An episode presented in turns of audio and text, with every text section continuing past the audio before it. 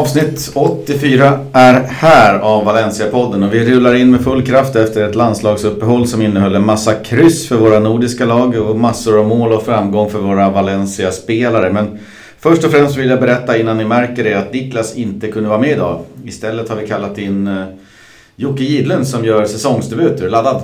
Jag är mycket laddad. Roligt att vara tillbaka igen också. Det var ju ett tag sedan sist jag var med och medverkade. Ja, vad härligt. Det kan ju vara så att du även kallar på lite hjälp från Lilleman här, men då får ni glädjas med oss. Han har varit kritisk hittills ikväll. Ja, han har levt om och vill vara med i podden, han också. Så vi får se hur länge han håller sig. Man vet aldrig. Ja, det ni vet i alla fall är att schemat är sig likt, så vi slänger oss rakt in på nyheterna och tänkte väl kika lite hur det har gått där ute för våra landslagsspelare i en landslagsrecap. Och där kan vi börja med Sillesen då, som stod i båda Hollands segrar mot Nordirland och Vitryssland. Och han släppte in ett mål i varje match. Det var väl inga konstigheter? Nej, inte direkt. Som sagt, de tog ju sina 3 poäng och Sillesen är ju ordinarie som vanligt. Ja, bättre gick det där för Cheryshev också. Han inte bara gjorde det helt okej och förväntat, utan första matchen så började på bänken och fick hoppa in mot Skottland, men i andra matchen så startade han mot Cypern och som han gjorde det var väl 5-0 där. 2 mål och 2 assist från våran alldeles egna Cherry. Ja, det är ju bara att applådera. Kanske formen från förra VM:et är tillbaka. Ja, det är väl det just med Cheryshev och landslag. Det känns som att det är där han trivs. Ja, verkligen. Jag tror Niklas var inne på det i något avsnitt förut, och han får ha en rysk landslagströja under Valencia-tröjan. Ja, någonting är det. Han verkar passa väldigt, väldigt bra in i det på något sätt. Mycket. Sen har vi Rodrigo då, som gjorde lite avtryck. Dels så startade han ju mot Norge, fick 90 minuter och såg bra ut. Och sen så startade han ju på bänken lite småskadad då mot Sverige och kom in och kvitterade. Kom in i 66:e ganska tidigt då, i och med att Spanien låg under, och sen så kvitterade han på övertid. Ja, det var väl klockan hann väl ticka upp mot 92:a minuten innan han petade in den, så det var ju riktigt surt ur svensk synvinkel. Ja, det var ingen riktigt höjda helg så för Norge heller, som kryssade 2 matcher och får ju oerhört svårt nu att gå vidare, behöver väl en del hjälp. Men Sverige hade väl så gott som varit klara av en vinst mot Spanien, hade fått stått sig. Så vi får glädjas lite för Rodrigo i den här podden. Ja, det får vi nog göra. Det sjuka var att han var ju så oerhört glad över det målet. Man såg ju hela ansiktet lös och det känns som att det var 8 matchers måltork eller någonting som bara lyfter från hans axlar. Och äntligen fick han avgöra för hela landet liksom, och ta dem till EM. Gläds för honom faktiskt. Ja, det är klart man gör det, men det är ju surt som sagt att det ska komma mot Sverige. Verkligen. Maxi Gomez då, han flög ju lite längre till Sydamerika. Fick 90 minuter i Uruguays seger mot Peru utan att göra mål. Men klev sen av i andra matchen, också mot Peru. Märkligt, det var ett dubbelmöte mot Peru. Den matchen spelades så sent som igår onsdag. Vi spelade in torsdag kväll här då. Så han lär ju därmed kanske vara lite mindre redo för spel mot Atleti på lördag än övriga anfallare. Om man tänker på restiden då, för det är ju en bit från Lima till Europa med jetlag och annat. Ja, verkligen. Och det är väl ganska höga höjder man spelar matchen på där också i Peru. Så han lär nog ha det ganska tufft och hinna tillbaka i bra matchform. Ja, vi får se. Han är ju annars i grym form, så att han kanske kan komma in och göra någonting om inte annat då. Ja. För Portugal då, så kom ju Gedes in i 77:e minuten mot Luxemburg och gjorde mål. Blev väldigt hyllad för det. Jag tror han var väldigt glad för det också. Jag vet inte om det var hans första mål i landslaget kanske där. Jag kan ha missat om det var det. Men sen så spelade han ju i andra matchen där mot Ukraina var det väl. Där de förlorade med 2-1 och han var väl inte någon lysande i den matchen. Nej, jag såg andra halvlek av den matchen. Han var ju utbytt där i halvtid om jag minns rätt, så jag hann ju inte se honom någonting. Men jag tror väl inte att det är väl första målet i landslagströjan. Han avgjorde väl Nations League. Ja, så kanske det. finalen där som de vann, som sagt. Ja, jag började bara fundera på varför det var sån jäkla tjo och kim kring hans mål. Alla var så glada, det postades till höger och vänster och han höll i matchbollar och var matchhjälte. Jag tänkte, hallå, det var Luxemburg och den ledde med 2-0 när han kom in typ. Ja, precis, det kanske var någon milstolpe eller någonting, jag vet inte heller riktigt varför det blev sånt ståhej. Men han behövde det, kan man ju säga, absolut också sen den tunga tiden han haft i Valencia nu också, förpassad till bänken och får inte så många minuter, så det kanske är precis det här han behövde. Kang-in Lee då, han fick 90 minuter i seger mot Sri Lanka. Rätta mig om jag har fel, men jag tror att det blev 9-0. Han gjorde ingen mål. Jag vet inte om han stod för någon assist där. Men han satt på bänken i den andra matchen som de spelade. Och jag vet inte om det finns något derby landslagssammanhang med Nordkorea mot Sydkorea. Då börjar vi ändå vara nära, va? Ja, det kan jag hålla med om. Så att det var kul. Han är med och deltar i hetluften där i stora landslaget och det är fantastiskt roligt. Hoppas han får spela också snart och göra lite mål där. Ja, men det känns som att hela landslaget, liksom Sydkorea, har någonting på gång. Så det ska bli spännande att följa hans framfart där. Och jag vet inte, en match mot Sri Lanka liksom var 9-0, vad är det för någonting? Nej, det är inte direkt att man bryr sig. Nej. Så det var väl landslagsspelarna. Jag har inte kollat upp hur det gick för Thierry Correa och Carlos Soler, som jag vet han kanske var skadad förresten. Ferran var ju iväg, förlåt. Ferran. Jag har inte kollat hur det gick för dem, men de spelade i U21 tror jag, U21-lagen i Portugal och Spanien. Jo, då säkert. Nu när man är småbarnsförälder så har man inte så mycket tid över till att se de matcherna som förr. Nej, exakt. Men det var de som var iväg, om jag inte har missat någon. Vi kan väl gå vidare med vår kära Anil Murthy. Ja, som ett Nordkorea till ett annat. Ja, precis. Passande övergång där. Han kom ju då till sist med ett officiellt uttalande kring sparkandet av Marcelino som han då hade utlovat. Och han gjorde det precis på det pinsamma sätt som han hade förväntat sig. En text publicerades på Valencias hemsida där han svarar på frågor, kan man väl säga. Det är ju utformat så att det är en fråga och sen så pratar han eller skriver någonting efteråt. Det framgår inte någonstans vem det är så att säga som har ställt de frågorna. Det framgår ju egentligen bara att Anil adresserar den senaste tidens händelser till Valencia VCF Media, som är Valencias egna kanal. Frågorna är ställda, vad det går att utläsa på texten, till Anil. Så det framgår väl då att han svarar.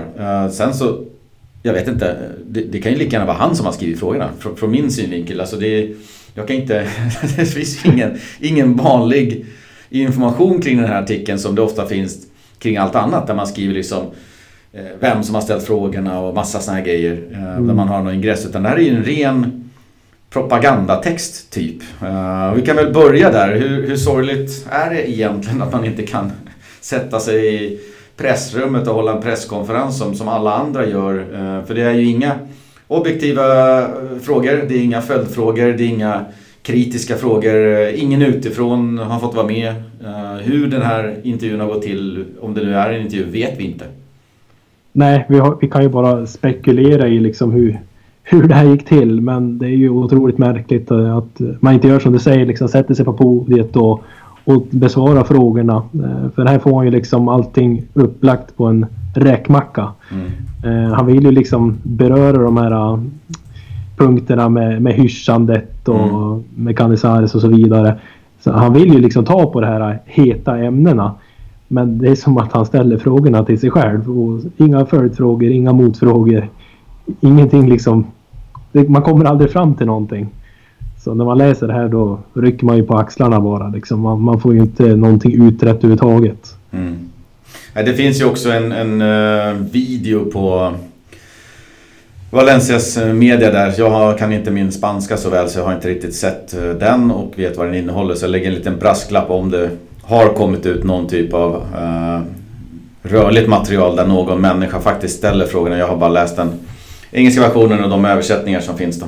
Ja, men det är samma här. Jag läste också den engelska versionen på hemsidan då.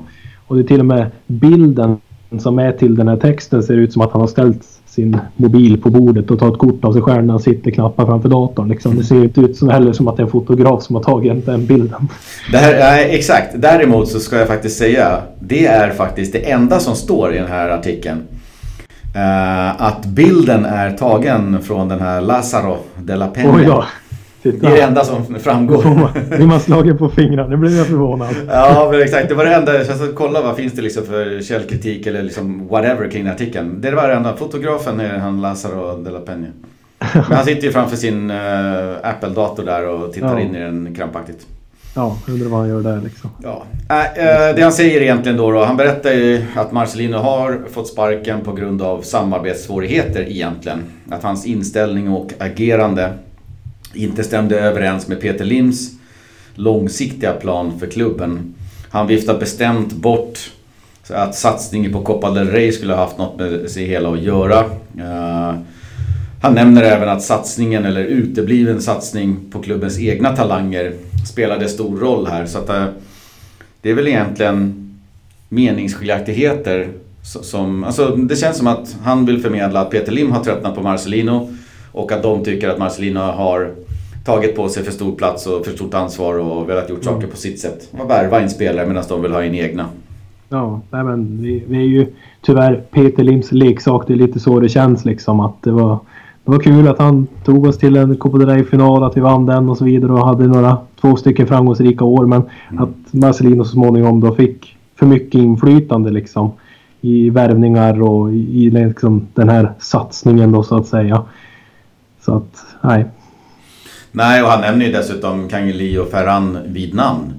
Bland annat att man inte satsar på att det är akademi då, att slussa upp spelare där, utan man vill värva dyrt, tyckte man då, och det var en av anledningarna. Så att, jag vet inte, jag tror fortfarande att det finns fler sidor till det här myntet. Jag tror att det är ett ganska tillrättalagt svar. Han har ju tagit 2 månader på sig att skita ur sig det här svaret. På något sätt så tycker man att man kunde ha gjort det på ett fylligare och rakare och bättre sätt än vad han gjorde.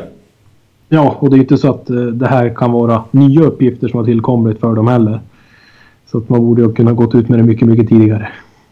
Ja, och dessutom står man för beslutet som vi har sagt tidigare. Ja, men sätt det på ett presspodium då och besvara frågorna som kommer. Kommer ju aldrig hända, känns det. Nej, det kommer aldrig hända, men han skriver, nu är han klar. Jag uppfattar det som att han är klar, nu har jag berättat. Tack och ja, ni behöver inte fråga någon mer eller veta någon mer. Det är väldigt märkligt. Sen är det väl en massa... Jag tyckte artikeln var intetsägande. Han beklagar sig lite över Canizares-grejen där med barncancer och att Valencia kämpar vidare på sitt sätt och tycker att det var tråkigt att det blev sådär. Han ångrar sig, han ber inte om ursäkt vad jag förstår, utan han ångrar sig kring hyschningen på arenan och förklarar då att han ville bara att man skulle stödja laget istället och att han själv kände att det var en jobbig situation för han och hans familj och fick ta emot hot kring det där. Han lovar lite bättre kommunikation med fansen. Han berättar att han haft möte då med Agrupación de Peñas ledning där och några ledande figurer. Han tackar Celades och spelarna för professionalismen och menar att han har god och tät kontakt med dem. Där har det framkommit totalt motsatta uppgifter där man säger att man ser han bara när han kliver på någon typ av flygplan på flygplatsen och sen ser man han i VIP-boxen och sen flygplan hem och sen ser man inte han mer.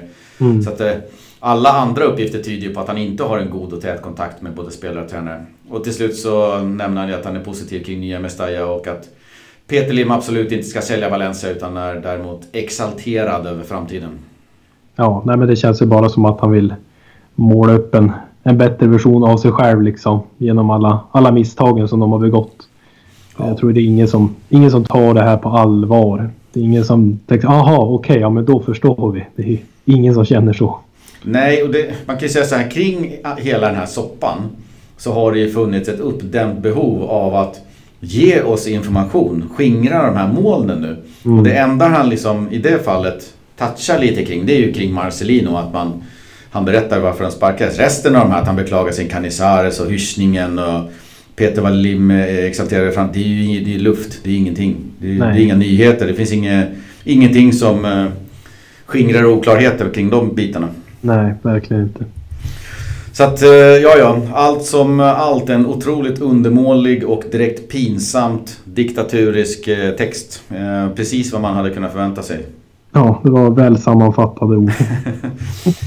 Nej, vi ägnade ju Anil Murthy en stor portion i förra avsnittet, så vi släpper den mannen nu och hoppas att han håller sig i periferin kommande vecka då.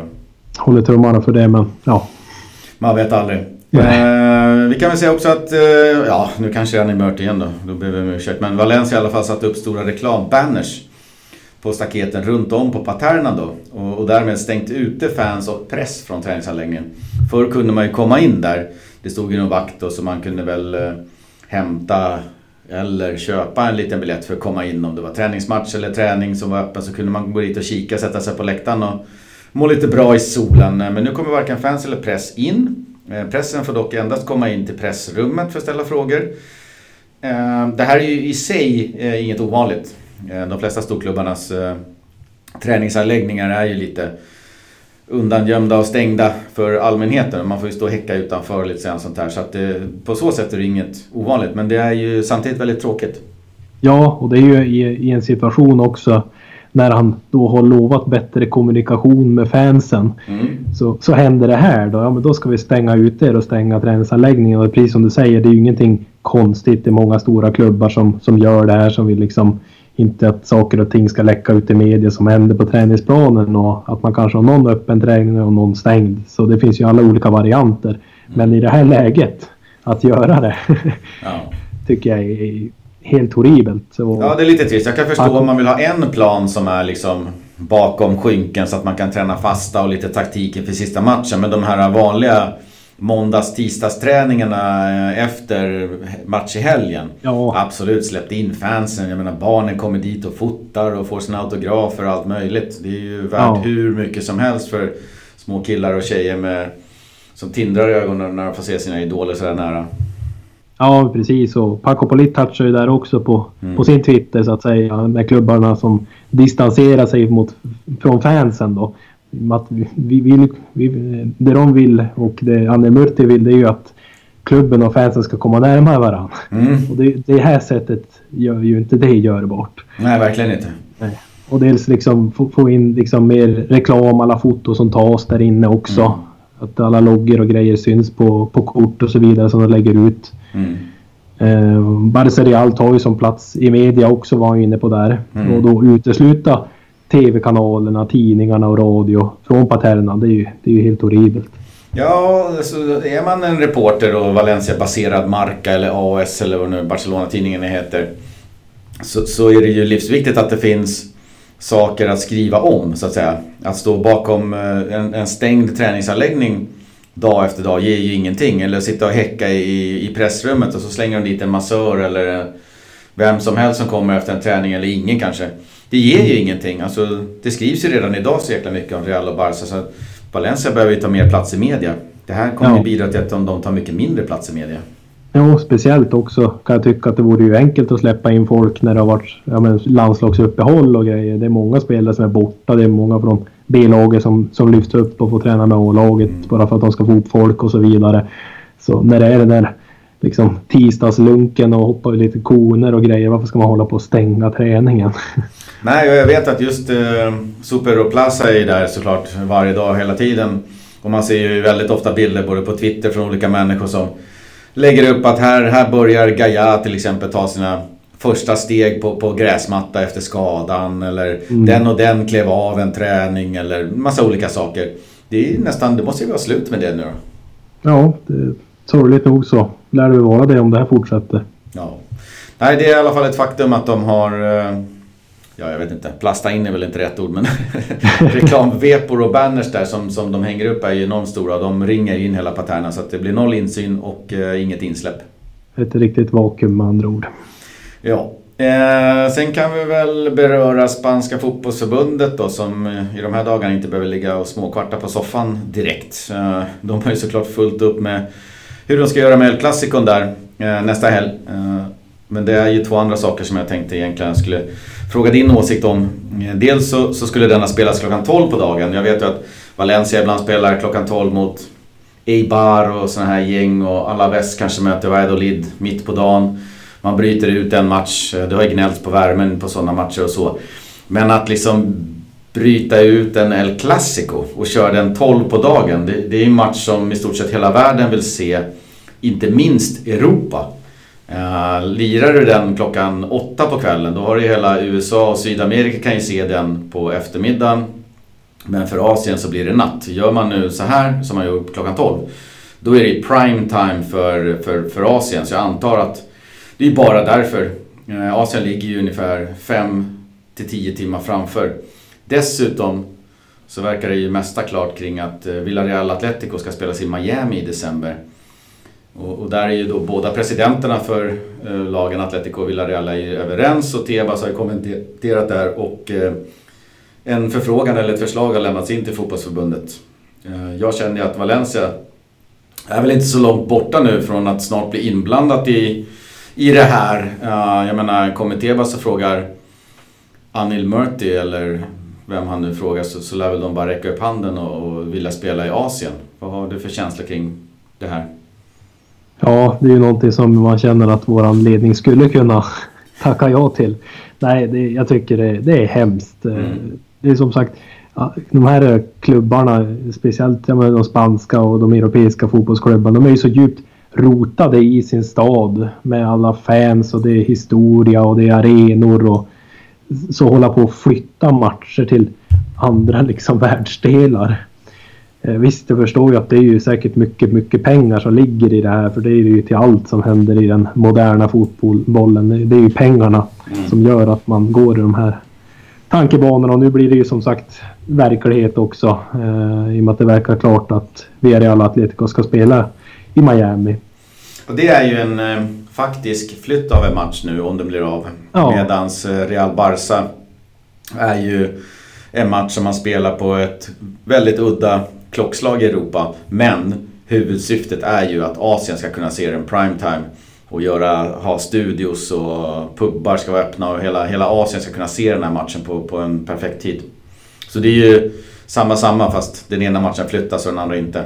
Ja, nej, men det är väl av den kalibern som El Clasico är så att säga, och den kaliber som Villarreal Atletico är som flyttas, så är väl nästan det är lika hemskt. Ja, precis. Man tänker på storleken till match och utfallet så att säga, vart det nu blir. Nej, men och hålla på att flytta på klockslaget så att det ska spelas klockan 12 då. Ja, El Clasico liksom, det största fotbollsmatchen i världen skulle man nästan kunna säga. Ja. Ska studion i Spanien börja klockan 10 då eller? Ja, alltså nej, herregud. Och speciellt, de brukar ju köra liksom flera dagar innan. Brukar de ju dra igång studion i Spanien inför den här matchen så. Nej, det är helt upp och ner vänt. Det här gillar man ju inte alls. Nej, vi får se. Vi får se vilket klockslag det blir. Den matchen ser ju ut att bli flyttad i alla fall i med de oroligheter som pågår i Barcelona med. Ja, precis. Det är på gatorna. Bernabeu i alla fall som det verkar. Och det var spanska fotbollsförbundet gör det kan vi i alla fall inte skylla på Anel Murti så där fick nej. Men det verkar vara samma typsnitt på tomtarna i förbundet där. Nästan så. Sen hade vi ett par korta passningar här på slutet då. Alemania har ju ännu inte lämnat klubben men ska befinna sig i förhandlingar. En exit väntas inom kort och som jag nämnt tidigare så finns det klausuler där som han vill undvika. Så han kommer nog sitta som en passiv sportchef så länge det behövs för att rida ut de här klausulerna. Jag tror inte att han vill betala för att lämna utan han har så kort tid kvar, tänkte jag säga, till sommaren. Så han väntar nu ut det där. Men det ska vara närmare och närmare. Och folk tror ju att det när som helst kan komma ett beslut om att han lämnar. Och det benämner ju även Anil Murthy i sitt propagandameddelande där. Att de förhandlar med honom. Sen har vi David Luiz sa i en intervju här nyligen att Pablo Aimar, den härlige, var den bästa spelaren han någonsin spelat med. Och eftersom Aimar är Messis idol så är han även min, sa han. Och Gabriel Paulista öppnar i dörren för spanska landslaget om det brasilianska inte ger honom chansen. Har du någon reflektion kring de korta puckarna? Ja, nej, men det med Alemania och det har vi ju ältat tidigare. Eller du och Niklas i podden här, så det kan man ju nästan hoppa över. Men här håller på att byta landslag fram och tillbaka. Ja. Ja. Gabriel Paulista. Nej, men han har ju suktat efter en plats i brasilianska landslaget och det är väl på tiden om man säger så, att han borde ju få spela där, för jag tycker uppsättningen de har där borde han ju kunna konkurrera om en truppplats. Men då liksom, som de brukar jag hota lite grann med att ja, men då kanske jag går till spanska landslaget istället då. Mm. Det är som hans nummer 2-val. Så det känns ju lite udda då, om man känner sig mest tillhörig liksom med Brasilien. Men då ska spela landslagsfotboll för Spanien bara för att, eller? Ja, det blir en sån här Diego Costa-grej, och jag vet inte, jag har aldrig riktigt varit förtjust i det där. Självklart så finns det många spelare och människor där ute kanske med både dubbla pass och dubbla nationaliteter och en mamma och en pappa från varsitt land, och att det finns en möjlighet att välja då. Men att på ålderns höst, tänkte jag säga, på karriärens höst, känna att jag fick aldrig riktigt chansen i det landslaget, då byter jag till ett annat landslag. Så fungerar inte landslag för mig. Nej, det kan jag instämma. Det känns märkligt liksom om man hade redan bestämt sig innan liksom, och ja, men vad är jag nu, 28-29 år av lista. Så att det som du säger, det är ju liksom ändå i hans prime så att säga i karriären också, om man hela tiden då vill att spela för det brasilianska landslaget, ska han bara tvärt byta den här, men då vill jag spela för det spanska landslaget istället. Ja, jag tycker att det är märkligt uttal, men ja, det får vi stå för honom. Det kan ju också vara att han vill sätta press på brasilianska landslaget. Ja, det var det jag var inne på liksom, att man öppnar dörren då för ett annat. Nej, men ge mig inte chansen så går jag hit istället då. Mm. Så det har väl säkert hänt förut så att säga. Sen hade du snappat upp något härligt pris. Ja, men precis. Jag vet att i Twitterflödet ibland så kommer det fram någonting intressant. Nej, men det är ju Golden Boy Award. Det är väl ett pris till någon viss... Det går väl en gräns hur gammal man får vara. Men det är väl bästa ungdomsspelare någonting, va? Eller? Precis, man ska vara under 21 år då. Så är det. Och priset tas ju fram av många sportjournalister varje år då. Men det är ju italienska Totosport då som är de som har priset och som delar ut det. Mm. Liksom hjärnan bakom verket. Och där är faktiskt Ferran Torres och Kang-in Lee nominerade. Mm. Men vi får väl se vilka chanser de har. De är nog ganska små. När man tittar på de andra nominerade så finns ju Joao Felix och Phil Foden och Mason Mount och ett gäng till. Ja, de får vara nöjda med att vara med på den listan, och det tycker jag är gott nog. Ferran Torres har ju verkligen klivit fram nu och fått spela massor i år. Fick spela en hel del förra året, och Kang-in Lee har ju nu tagits in i A-landslaget i Sydkorea och är även mycket mer delaktig i Valencias lag. Så det är härligt att de får vara med i det sammanhanget, men de har nog ingen chans att vinna där. Nej, men det är otroligt roligt att se två stycken Valencia-spelare som är med. Ja, verkligen. Och jag tog ju bladet i munnen på oss som är med i Valencia-podden och skrev Ferran Torres när La Liga Lodan frågade om vem vi skulle vilja rösta på. Ja, jag instämmer. Ja. Jag kunde ta i Kang-in Lee också, jag gillar båda, men jag tänkte att Ferran har faktiskt visat framfötterna lite mer. Ja, absolut. Frågan är om det finns någon klubb som har två spelare med i den där listan. Ja, verkligen. Jag vet inte hur lång det är. De brukar vara ganska långa, de där listorna. Ja, jag tror vi kan vara nog ganska ensamma där i alla fall, tror jag. Ja, det är i alla fall väldigt kul. Vi tar över och plingelingar lite till, och så börjar vi kika fram mot helgens match. Yes. Atlético de Madrid, madrassmakan eller Los Colchoneros mot Valencia på Wanda Metropolitano. 16:00 lördag. Stormatch på G i Madrid, och ett riktigt härligt test för Valencia som kommer in i matchen efter en seger senast. Gaia har ju börjat träna med laget, men vi spelar in här på torsdag, matchen är på lördag. På fredagarna brukar alla de här rapporterna inför där Celades har en presskonferens, talar om för vilka som är aktuella och så här. Den har inte vi tagit del av, så vi spekulerar lite grann. Men Gaia börjar träna med laget, men bör väl kanske inte riktigt vara redo ännu, även fast jag hoppas att han är det. Gameiro är däremot helt frisk och spelklar. Lite oklart kring Kodogbia och Soler. Dessutom så hoppade ju Rodrigo in småskadad mot Sverige, testas sent. Han tränade tydligen inte riktigt med laget här nu idag, torsdag. Gedes har ont i en vrist. Och han tränade inte idag med laget och lär väl kanske inte vara med i startelvan på lördag, vilket ju han inte varit annars heller när han var fullt frisk. Det ska bli spännande att se hur Celades ställer upp. Vad har du för tankar kring spelare på planen och vilken formation som Celades kommer köra? Ja, den är ju väldigt oviss så här när vi inte ser truppen än. Med tanke på skadeläget. Och jag hoppas också, som har sagt, att Gaia kan spela. Håller verkligen tummarna för det. Känns ju lite tunt där med Jaume Costa på vänsterbacken. Sen får vi se också med Maxi då, hur han mår så att säga efter flygresan från Peru. Men han är ju i glödhet form, så jag hoppas väl att han startar. Känns ju ganska tunt offensivt, så jag tror ju vi kunde säkert komma att spela med kanske en anfallare så att säga. Att det blir ett 4-2-3-1 eller dylikt. Ja, eller någon kombination av det. Jag menar, i min värld så är ju 4-3-2-1 väldigt likt 4-3-3. Jag menar, när du anfaller så är det mer likt 4-3-3 kanske. Och när du försvarar så är det mer likt 4-5-1. Och sen så finns det olika... En liksom renodlad nia, en spjut, alltså en Gameiro eller en Maxi. Så har du kanske en Rodrigo bakom och sådär. Men jag tror mer på den typen av uppställning än vad jag tror på 4-4-2 skulle jag nog säga. Eftersom han har haft den här 1,5 vecka på sig nu. Ja, precis. Och jag har varit in det här. Men förhoppningsvis så kan vi ju se en fräsch Gameiro från start och komma med i lite målform. Och så Maxi Gomez och en glödhet Cheryshev. Det hade varit spännande att se den från trion.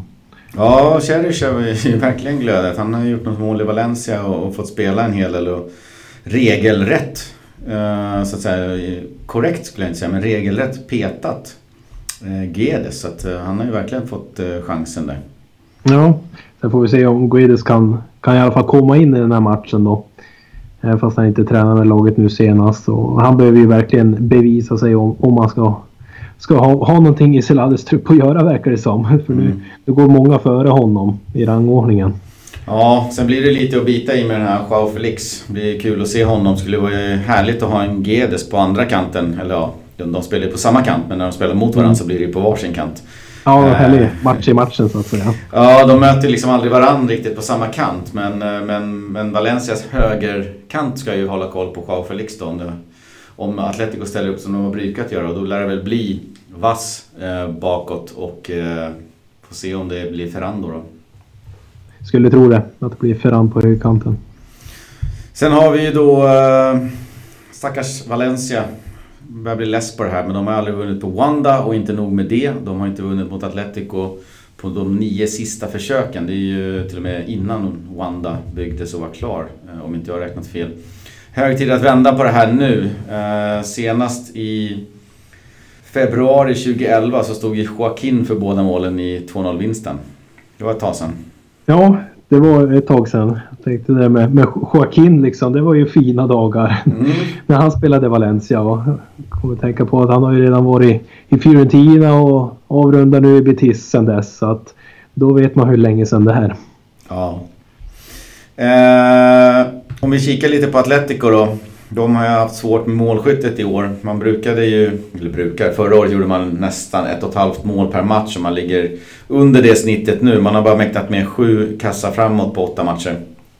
Bakåt täta som vanligt. Man släpper väl in någonstans runt 0,5 mål, lite mer än så, över en säsong. Men man ligger på ett halvmål då, så det är alltid tajt som ett granitblock bakåt. Man har ju förlorat en match och kryssat 2 matcher på hemmaplan. Senast 0-0 mot Villarreal. Ja, det var ju lite överraskande. Så kanske är så att de är lite skakiga också, Atletico, i formen. Och att Valencia nu är på uppgång sen vinsten senast. Men jag tror att det ska mycket till om vi skulle kunna röra dem. Verkligen. Och jag känner ju lite grann så här med Simeone då. Han har ju oerhört grundmurat spelsystem. Alla spelare vet ju exakt hur de ska agera, hur de ska göra i alla situationer. Det är ju det som har varit deras adelsmärke alla år, att det är en enhet som jobbar stenhårt tillsammans och vet precis hur de ska göra. Och han har haft 5 år på sig och sätta allt det här. Och så ställer man det då mot Celades som har haft 2 månader på sig, tätt matchande, som kanske... Ja, enligt mig då, inte har ens närheten av samma taktiska kunskaper som Simeone. Nej, och vi pratade ju senast om Med Niklas, när vi förlorade, hur Simeone läste sönder Valencia på flera sätt. Hur kände du kring den biten? Ja, nej, men det är ju en fantastisk tränare som har klarat av också generationsväxla i truppen under de här åren som tränare. Och kollar man defensivt och bakåt när de är täta som vanligt, så efter att ha förlorat Godin då, så har ju verkligen Jiménez axlat den rollen tillsammans med Savic. De har ju liksom lika bra defensivt nästan som förra säsongen också. Så jag tror ju att Celades får extremt svårt att kunna läsa av Simeones tankar än tvärtom, så att säga. Ja, precis. Vi får hoppas på det bästa. Jag menar, Valencia blandar ju högt och lågt, och det har ju funnits otroligt fina toppar i matcherna, eller i en del matcher som vi har sett nu under hösten. Men det har också funnits enorma dippar, och jag är ganska säker på att Simeone gnuggar sig om händerna när han ser Valencias matcher och hittar olika saker som han kan exploatera. Vi får bara hoppas att Celades gör jobbet lika bra och håller siffrorna nere. Jag menar, har vi en dag där målen ramlar in och vi tar vara på chansen, så finns ju såklart chansen. Jag menar, det är inte David som möter Goliat här, men det känns lite fördel Atletico, speciellt på hemmaplan. Jo, givetvis är det ju fördel dem, men det är som inne på, man vet aldrig vart man har Valencia. Vi kan åka till Stamford Bridge och vinna, och vi kan bli slaktade av Barcelona, och vi kan kryssa liksom mot ligans sämsta lag, och vi kan leda med 3-0 och tappa till 3-3. Så man vet aldrig varför varje 10 minuter som går i matchen så undrar man, jaha, vilket Valencia ska vi se nu då? Ja, jag kan ju till och med rätta mig själv här. De har kryssat 3 matcher. Jag tror att det var 2 på hemmaplan de har kryssat. Det var det jag var inne på. 2-0-0 har de på hemmaplan. Och det är väl kanske ditåt vi får sikta, så får vi se vart det landar på slutet om 10 minuter kvar. Vi kan peta in dem. Ja, ett kryss borde vi kunna mäkta med, tycker jag. Om inte annat. Vi glider in på scorecasten som nu dundrar igång. Så alla ni härliga som har tips på G får ju vara med här på lördag. Så lägger vi ut en liten bumper på Twitter och Instagram. Så kliver ni in med era tips där som vanligt. Och Niklas, han har ju redan spanat in det här från Skåne. Det blir 1-1 med Maxi som målskytt. Det var hans tips. Jag var ju pessimistisk mot Bilbao. Det gick ju åt helvete, så jag satte mig i Varros jinxbåt där. Och jag gör det igen. Jag drämmer ner rumpan längst bak i båten och säger 0-3. Jag tror inte på detta, tyvärr. Ja, du menar 3-0 eller? Du tror 3-0, alltså 0-3 förlust. Ja, 3-0 till Atletico. 0-3, jag tror verkligen på det här, tänkte jag säga. Nej, 3-0 Atletico Valencia, men en 0-3 förlust för Valencia. Ja. Ja, det är som sagt, jag hoppas att det går precis tvärt emot. Jag är lite mer optimistisk i alla fall. Jag tror faktiskt på en seger här, 2-1 seger. Okej, vad tänker du kring målskyttet där? Är det Paulista? Det är det inte, det är Cheryshev. Cheryshev!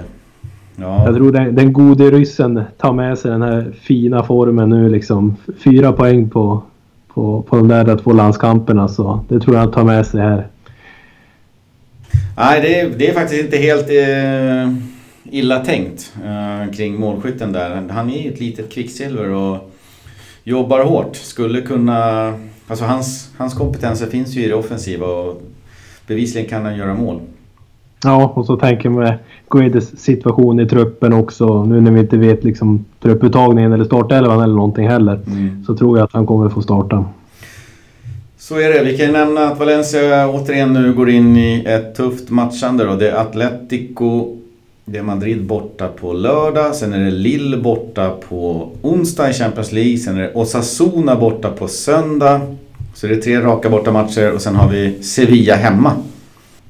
Bara att gotta ner sig i soffan alltså. Det är det här som är roligt med flera matcher i veckan, och få mäta sig med de här stora Atletico och Champions League-fotboll mot Lille och Sevilla. Där ska bli roliga matcher.